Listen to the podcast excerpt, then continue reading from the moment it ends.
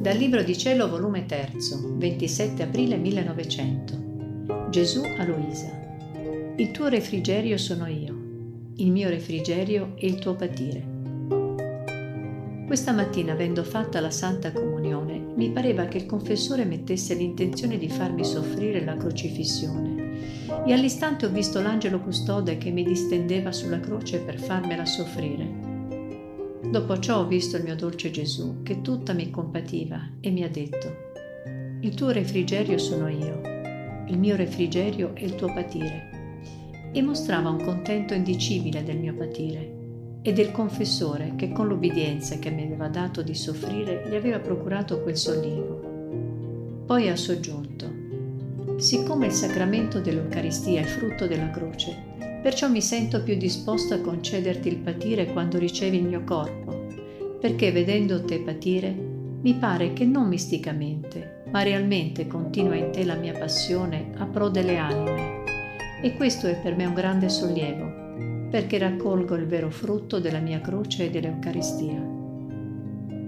Dopo ciò ha detto, finora è stata l'obbedienza che ti ha fatto soffrire Vuoi tu che io mi diverta un poco con rinnovarti di nuovo la crocifissione di mia propria mano?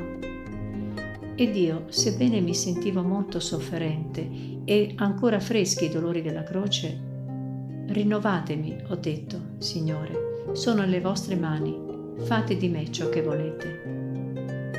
Allora Gesù, tutto contento, ha incominciato a conficcarmi di nuovo i chiodi nelle mani e nei piedi.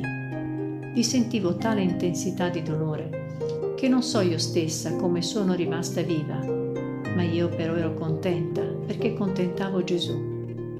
Onde dopo che mi ha ribattuto i chiodi, mettendosi a me vicino, ha incominciato a dire, quanto sei bella, ma quanto più cresce la tua bellezza nel tuo patire.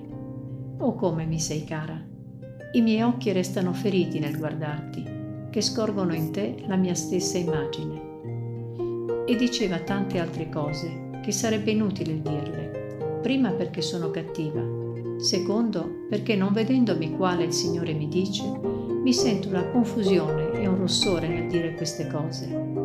Onde spero che il Signore mi farà veramente buona e bella, e allora, scemando il mio rossore, potrò descrivere il tutto, ma per ora faccio punto.